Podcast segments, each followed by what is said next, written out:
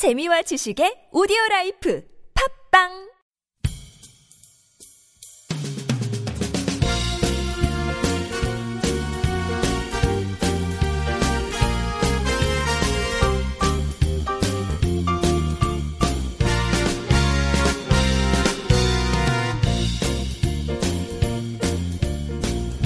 안녕하세요. 이동훈 기자입니다. 안녕하세요. 문경환 기자입니다. 저희가 북한 조선노동당체 7차 당대회 분석하는 시간을 계속 갖고 있죠. 네. 상당히 오래간만에 지금 하는. 것 같은데요. 오늘 다섯 번째 시간입니다. 북한은 왜 영도와 계승 문제를 강조하는가라는 이제 제목인데 지금까지 계속 저희가 사업 총화 보고 평가 부분을 하고 있잖아요. 네. 그래서 이건 이제 세 번째 부분인데 네, 마지막입니다, 오늘이. 네, 예. 전체 분석 마지막이 아닙니다. 네, 평가의 마지막. 평가의 마지막 부분이고요. 어, 일단은 준비를 하신 우리 문경 기자, 문경환 기자님께서 좀 말씀 부탁드리겠습니다. 네, 사업 총화 보고 이제 평가를 할 때 첫 번째가 이제 경과 보고 부분이었고 두 번째가 이제 강성국가 건설의 성과 부분이었고 마지막이 이 성과의 요인 음, 이렇게 좀 볼 수가 있습니다. 네. 모든 승리와 성과의 근본 비결이 뭐냐? 뭐 이걸 이제 크게 두 가지로 꼽은 건데 선대 수령의 현명한 영도 그 다음에 이 수령의 대를 이어 빛나게 계승한 것 이 두 가지로 이제 꼽았습니다. 네. 음, 이게 우리가 보면은 좀 이제 이상하단 말이에요. 왜 그러냐면은 어색하죠? 예, 성과의 요인을 병- 분석할 때는 뭐, 아, 국제 뭐 정세가 뭐 좋았고, 뭐 어디서 석유가 발견이 됐고, 아니면 뭐 환율이 떨어졌고, 보통 이런 것만 한단 말이에요. 근데 북한에서는 뭐 환율이고 뭐고 간에 다 필요 없고, 어, 그러니까 국가 지도자가 이 용도를 잘했다. 그리고 국가 지도자를 이렇게 잘 대를 이었다. 이런 거 이 두 가지로 꼽았는데 이게 이제 우리로 치면은 좀 납득이 안 가는 쉽게 말해서 대통령 잘 뽑았더니 경제가 좋아졌네 뭐 이런 평가라서 참 납득이 안 가는데 네. 북한이 이제 북한의 수령론이라고 있잖아요. 네. 음, 그것 때문에 이제 이런 평가를 한다 이거예요. 이제 북한 자체의 어떤 이론에 따라서 이런 이제 평가를 하는 거죠. 네. 그래서 그 통일부 북한 정보 포털에 보면은 수령론의 이제 기본적인 내용들이 나오는데 수령이라는 게 뭐냐? 인민대중의 자주적인 요구와 이해관계를 하나로 통일시키고 인민대중의 창조적 활동을 통일적으로 지휘하는 중심. 당과 정권 기관 근로단체들을 유일적으로 지도하는 최고 내수. 이렇게 이제 정의가 돼 있어요. 네. 그러니까 쉽게 말해서 어떤 사회가 있을 때 그 사회를 이끌어가는 어떤 중심이다. 음. 음, 그러니까 이 사람들은 사회에 살고 있는 사람들은 다양한 생각들을 가지고 있잖아요. 네. 이걸 이제 하나로 모아내는 그런 사람이다. 이런 거죠. 어, 네. 사실 그냥 지금까지 저희가 교육받아 온 걸로는 잘 이해는 되진 않는 어, 것 같아요. 음. 근데 워낙에 이제 우리가 수령이라는 표현 자체를 부정적으로 막 받- 공부를 해왔잖아요. 네. 근데 사실 이 수령이라는 표현이 북한에서 새로 지어낸 말이 아니고 원래 조선시대부터 쓰던 어떤 그 집단의 리더 음. 그런 표현으로 수령이라는 표현을 썼어요. 네. 뭐 옛날 동화책 보면 뭐 고을의 수령이 뭐 이런 표현 막 아, 예, 나오거든요. 그렇죠, 그렇죠. 네, 그래서 수령이라는 말 자체는 원래 이제 있던 말인데 북한에서 이거를 이제 쭉 강조를 하니까 이게 이제 막 부정적으로 우리는 이제 인식이 되게 된 거고. 음, 근데 이제 생각해 보면 아니 원래 이제 모든 사회에는 다 이제 지도자 뭐 영어로 리더가 있는 거잖아요. 네. 음, 그거랑 뭔 차이가 있지? 이런 생각도 좀 들 거예요. 그럼 하긴 뭐 리더라고 한다면 어떤 어떤 단체의 리더라면 그 단체에 소속된 사람들의 요구나 이런 것들을 받아가지고 아 우리는 이렇게 나가야 됩니다라고 뭐 제안 뭐 제시도 하고 잘 안 되는 게 있으면 뭐가 잘 안 되는지도 풀기도 하고 이런 게 당연한 당연하죠 사실 그렇게 해야 되는 거잖아요 원래 그렇죠. 네, 사전적으로만 보면은 뭐 뭐 별 특별한 게 없네. 어, 의외로 특별한 게 없네. 뭐 이렇게 이제 느껴질 수도 있는데 북한에서는 이 지도자가 어떤 인물이냐에 따라서 이 사회가 발전하는 정도가 달라진다. 이렇게 이제 이론적으로 정리를 한 거예요. 네. 그래서 이 지도자의 영도 수준에 따라서 사회주의 건설의 성과가 달라진다. 어, 그리고 이 지도자를 차기 지도자가 어떻게 계승하느냐에 따라서 사회주의가 어, 계속 이, 이어가느냐 아니면 망하느냐의 문제도 결정된다. 음, 뭐 이렇게 이제 얘기를 하는 거죠. 그러면 북한이 그렇게 인식을 하게 된뭐 이유라든지 뭐 근거라든지 이런 게 좀 있을 것 같은데요.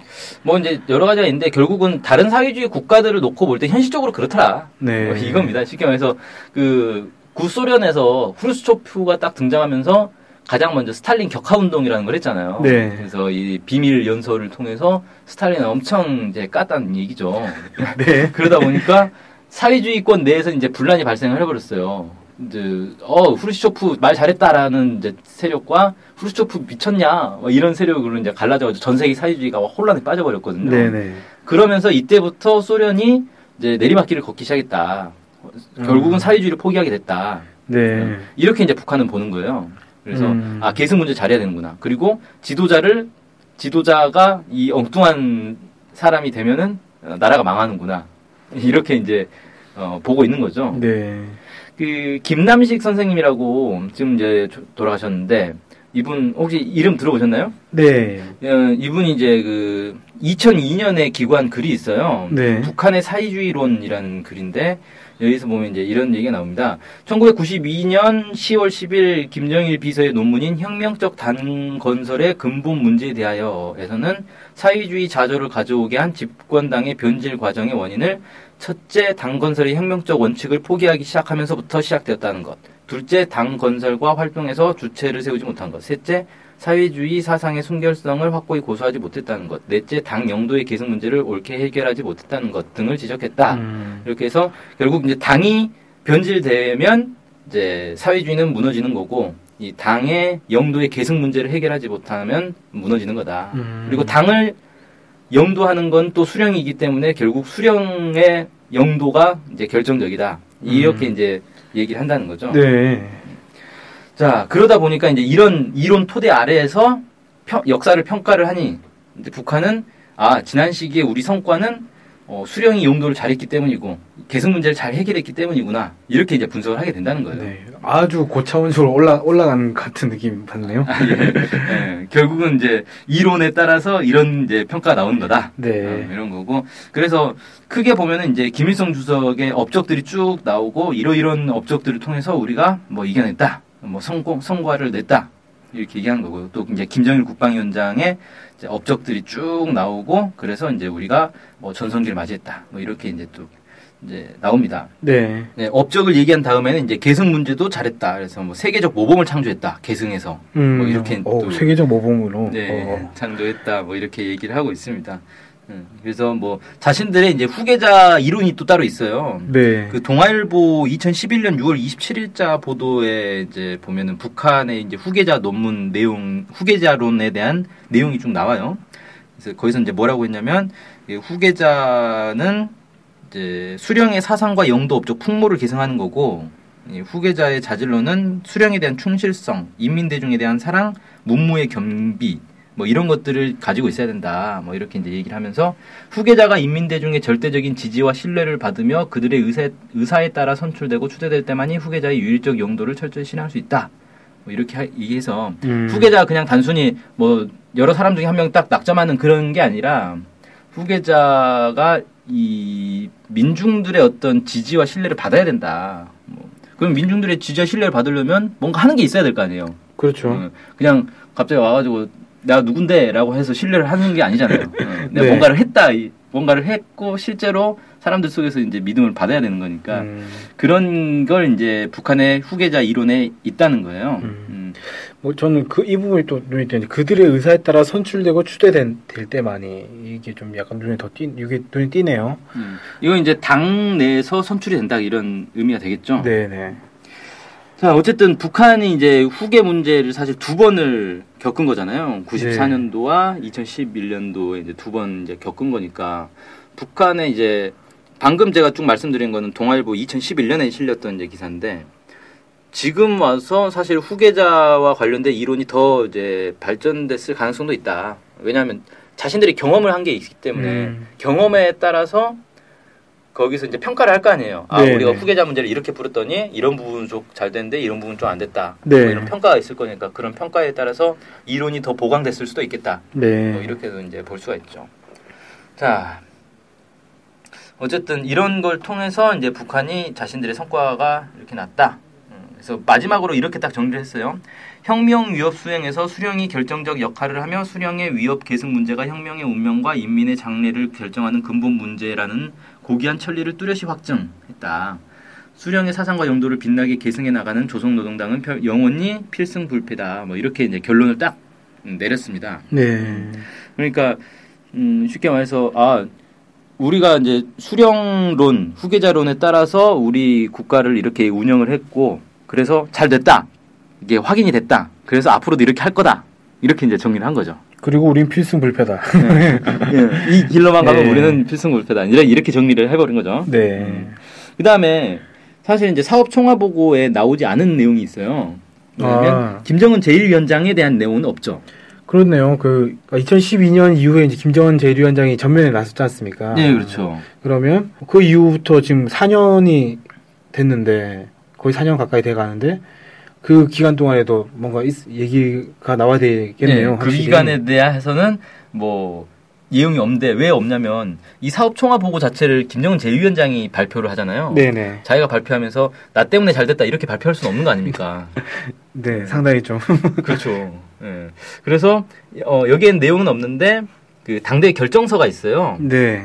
그러니까 쉽게 말해서 김정은 제1위원장이 사업 총화 보고를 했고 거기에 대해서 당대회에서 그 사업 총화 보고를 결정해 주는 거예요. 승인해 주는 거예요. 음. 근데 이 승인하는 결정서 자체에도 내용이 상당히 방대합니다. 음, 사업 총화 보고 내용이 거의 그대로 다시 들어가 있어요. 아, 근데 여기에는 이제 김정은 제1위원장의 활동에 대한 얘기가 나오죠. 음. 그래서 여기서 이제 뭐라고 돼 있냐면 그 표현은 이렇게 돼 있어요. 일단 김일성 주석을 위대한 수령, 김정일 국방위원장을 탁월한 수령, 김정은 제1위원장을 최고 영도자 이렇게 이제 표현을 하고 있어요. 근데 이게 이제 원래 김정일 국방위원장에 대해서도 수령이라는 표현을 안 쓰다가 나중에 쓰게 된 거거든요. 2012년 네. 이후에. 네네. 어, 그래서 어 이제 김일성 주석, 김정일 국방위원장을 모두 수령이라고 부르게 된 건데, 그러니까 제가 볼 때는 북한에서 그런 이론이 있는 건 아닌데 암묵적으로 관행적으로 그런 게 있는 것 같아요. 생존해 있는 시기에는 수령이라는 표현을 쓰지 않고 음, 나중에 이제 수령이라는 표현을 쓴다. 음. 뭐 이런 어떤 전례가 있는 것 같아요. 네. 오늘 김일성 주석 같은 경우에는 수령이라고 아 그건 이제 애초에 예, 첫 처음에 초대 수령이었기 때문에 그렇게 한 것 같고 음. 그 이후에 이제 후계자 시기에는 후계자를 수령이라고 부르진 않는데 생존에 있을 때는 수, 령이라는 표현을 쓰지 않는다. 음. 어, 뭐 이런 규칙이 있는 것 같아요. 실제로는 그 역할을 하고 있지만 예. 음. 그래서 사실 김정은 제1위원장도 지금 수령으로서의 역할을 하고 있는 거잖아요. 그렇죠. 하지만 수령이라는 표현은 쓰지 않는다는 거죠. 네. 예. 나중에 이제 쓰겠죠. 자, 어쨌든 그래서 결정서에서는 뭐라고 이제 표현을 했냐면 총결 기간 위대한 김일성 동지와 김정일 동지 경애하는 김정은 동지를 우리 당과 혁명의 최고 수위에 높이 모시고 김일성 동지와 김정일 동지, 김정은 동지의 현명한 영도 밑에 투쟁함으로써 이렇게 해서 어 그러니까 사업 성과나 이런 거에서 다 그냥 김일성 주석, 김정일 국방위원장, 김정은 제1위원장을 모두 그냥 동급에 놓고 평가를 이렇게 했다. 네. 이렇게 좀 볼 수가 있겠네요. 다 포함을 시켰다. 네. 그 다음에 주체 혁명 위협은 경애하는 김정은 동지의 영도 따라 대를 이어 끝까지 개성 완성될 것. 뭐 이렇게 해서 아 김정은 제1위원장이 수령의 역할을 하고 있다라는 걸 분명히 이제 밝힌 거죠. 네. 이렇게 해서 음, 아, 드디어 이제 평가 부분이 네. 마무리가 됐습니다. 평가는 끝났습니다. 네. 다음 시간에는 다음 시간에는 그러면 뭘 하는 거죠? 이제 노선 아. 향후 북한이 어떤 길로 나아갈 것인가 네. 노선을 이제 하나씩 네. 살펴보겠습니다. 어, 지금까지 지난 36년 동안 북한이 자신들을 어떻게 바라봤는지를 네. 본 거고 앞으로 그럼 우리는 어떻게 하겠다라고 하는 전망이라든지 노선 이런 것들은 다음 시간부터 다시 몇 차례에 걸쳐서 네. 말씀드리도록 하겠습니다. 예, 예. 네. 오늘 방송 들어주셔서 감사합니다. 이- 오늘 방송 여기서 마치겠습니다. 고맙습니다. 감사합니다.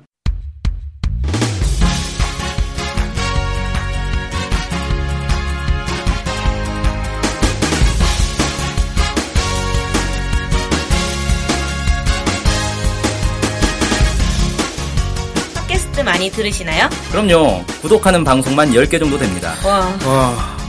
근데 그 중에 북한 소식을 전문적으로 하는 방송이 몇 개나 되나요? 찾아보니 딱 하나밖에 없었습니다.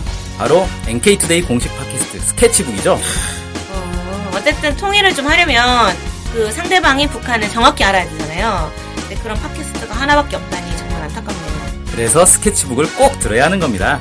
네. 통일을 꿈꾸는 국내 유일 북한 소식 전문 팟캐스트 스케치북 많은 청취 부탁드리겠습니다.